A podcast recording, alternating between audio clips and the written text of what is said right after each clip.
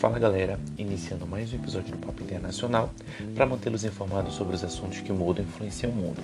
E dessa vez começando mais um resumo da semana, que vai do sábado, dia 8 de janeiro, até sexta-feira, dia 14 de janeiro. E não esquece, segue lá no nosso Instagram, arroba Papo Internacional, Facebook, Papo Internacional e o blog, em que além de podcast, você tem acesso à leitura de textos também. papo-internacional.blogspot.com Começando agora com o que foi notícia no sábado, dia 8 de janeiro. 21 pessoas ficaram presas em carros durante nevasca no Paquistão. Cazaquistão prende ex-chefe de inteligência acusado de traição. Rocha se solta e cai em lancha cheia de turistas Capitólio, Minas Gerais. Relatório dos Estados Unidos mostra que o presidente da ditadura, Figueiredo, poderia renunciar ao seu mandato. Ataque aéreo deixa 56 mortos na Etiópia. Inflação na Venezuela foi de 686% em 2021. Agora que foi notícia no domingo, dia 9 de janeiro. Cazaquistão confirma a morte de 164 pessoas, desses manifestantes, e 5 mil foram presos. Incêndio residencial em Nova York deixa 19 mortos.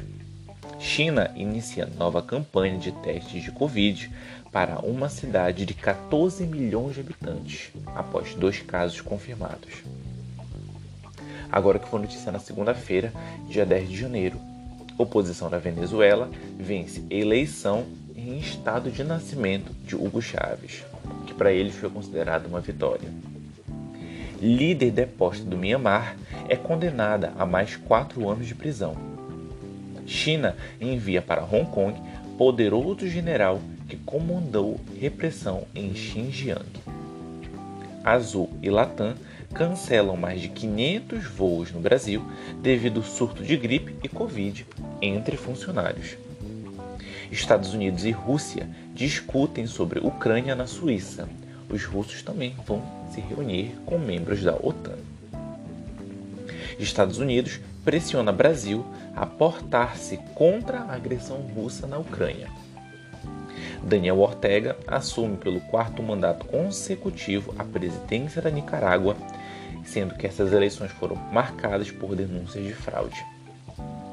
Cazaquistão já prendeu 8 mil manifestantes contrários ao governo. Agora que foi notícia na terça-feira, dia 11 de janeiro. IPCA, o índice de inflação do Brasil, fecha 2020 em 10,06%, o maior índice desde 2015 inflação do Brasil é a quinta maior da América Latina em 2011. Apenas 10% dos membros do Fórum Econômico Mundial esperam recuperação econômica global em 2022. China confina terceira cidade somente em 2022. Isso porque o país está às vésperas das Olimpíadas de Inverno. Tanques russos fazem exercício real às vésperas da cúpula com a OTAN. Esses exercícios ocorreram em uma região próxima da fronteira com a Ucrânia. Cientistas europeus afirmam que 2020 foi o quinto ano mais quente já registrado. Ditador de Uganda prende escritor que chamou seu filho de obeso e grupos de direitos humanos acusaram de tortura. Banco Mundial reduz previsão do PIB brasileiro de 2,5% para 1,4%, sendo pior desempenho entre os países emergentes. Apagão na Argentina deixa mais de 700 mil pessoas sem energia elétrica. China apoia a ação de Putin no Afeganistão, tendo como objetivo uma frente anti-ocidental sonda chinesa detecta água na Lua. Agora que foi notícia na quarta-feira, dia 12 de janeiro. Camarões cedia a Copa, de Futebol Africana em meio a conflito entre separatistas e governistas e minando um clima de guerra civil.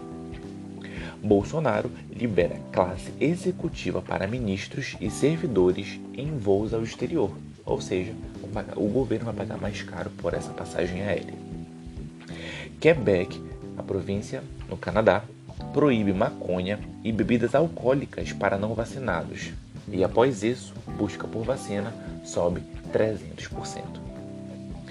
Primeiro-ministro do Reino Unido, Boris Johnson, se desculpa por festa durante período em que o Reino Unido estava marcado por um confinamento. Estados Unidos registra inflação de 7% em 2021, a maior desde 1982. Nigéria permite que o Twitter volte a funcionar no país. Viktor Orbán, o presidente da Hungria, congela preços a três meses de eleições. Agora que foi notícia na quinta-feira, dia 13 de janeiro, Brasil recebe o primeiro lote de vacina pediátrica da Pfizer. Ex-oficial sírio é condenado na Alemanha à prisão perpétua por 58 assassinatos.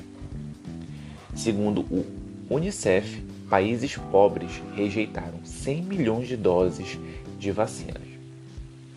E para a Rússia, falha nas negociações com a OTAN e com os Estados Unidos podem levar o envio de tropas russas a Cuba e a Venezuela. Rainha Elizabeth II remove títulos militares do seu filho, príncipe Andrew, após acusações de abuso sexual. Então ele será julgado pela justiça comum. China reduz empréstimos a países africanos por temor de calote. Rússia testa novo bombardeiro para ataques nucleares em meio a negociações com a OTAN.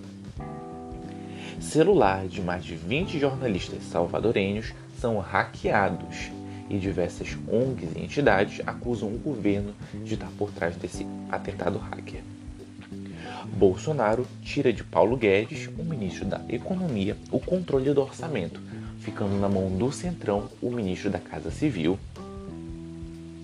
Suprema Corte dos Estados Unidos barra projeto de Biden de obrigação vacinal. Partido Republicano pode ficar de fora dos debates presidenciais, que, segundo eles, têm sido tendenciosos. E por fim, o que foi notícia na sexta-feira, dia 4 de janeiro. Boris Johnson realizou festa um dia antes do funeral do príncipe Philip. Essa festa foi comandada pelo seu gabinete e por aquele período marcado né, pela morte do príncipe Philip. E após essa notícia ter saído na mídia, ele pediu desculpas à rainha. Realeza holandesa aposenta a carruagem de ouro com imagens de negros escravizados entalhados na carruagem. São Paulo inicia vacinação de crianças. Aeroporto de Hong Kong proíbe em escala em mais de 150 países. Sites do governo ucraniano são alvos de hackers e que vêm sendo acusados de serem russos, esses hackers. Haja vista que esse atentado ocorre em meio a uma série de diálogos entre a Rússia, a Ucrânia, os Estados Unidos e a OTAN. China concorda com os Estados Unidos em usar reservas de petróleo quando a cotação da commodity atingir 85 dólares o barril. Onda de calor faz a Argentina receber milhares de besouros. Coreia do Norte faz terceiro teste com míssil em apenas duas semanas. E os Estados Unidos acusou a Rússia de planejar sabotagens na Ucrânia. Esse foi o resumo da semana, gente. Não esquece que sempre que você quiser se manter informado sobre os assuntos que mudam e influenciam o mundo, é só vir bater um papo com a gente.